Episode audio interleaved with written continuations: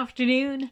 A major winter storm is expected to impact southern Saskatchewan. A powerful low pressure system will bring an abrupt return to winter over the weekend. 10 to 20 centimeters of snow is expected Saturday, along with a risk of freezing rain.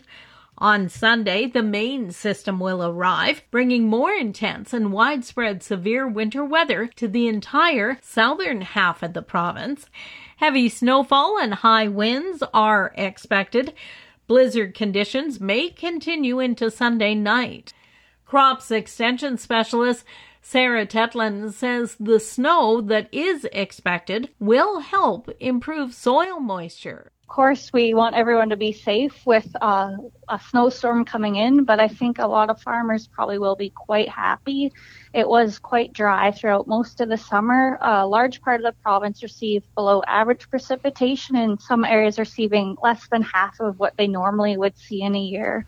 So getting some of that snow and some of that moisture will really help the farmland for next year. She says much of the province had been experiencing extremely dry conditions. When we look at kind of the amount of rainfall received, um, most definitely kind of the south central and parts of the southwest region were quite dry. Um, they received kind of less than half of what they would normally receive and there was a lot of concerns by farmers in those areas. Even though harvest went so well, some of them were like, "We could still use some rain. We don't mind if we kind of get that rainfall and it delays us for a bit."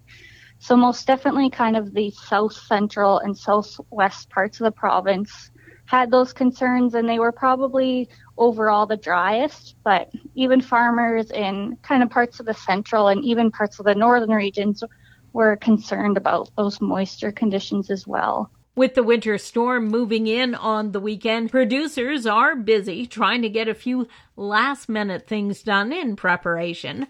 Livestock and feed extension specialist Catherine Lang. The best thing that producers could do would just be making sure that access to feed is there. Um, even if cattle are out on pasture, if we get the amount of snow that they're calling for, they may not be able to get down to the ground and eat the fall grazing that was planned for them.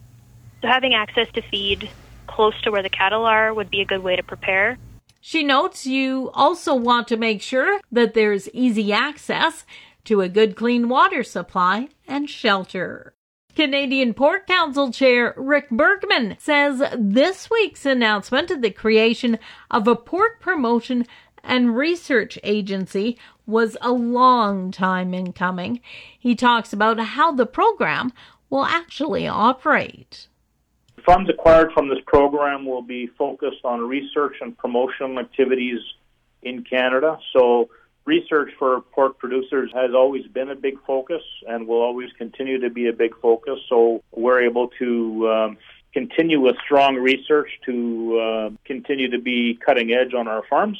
Uh, so that would be on the research perspective. On the promotion, it would be promotion of the products that we produce. And this week, the Saskatchewan NDP announcing their critic portfolios.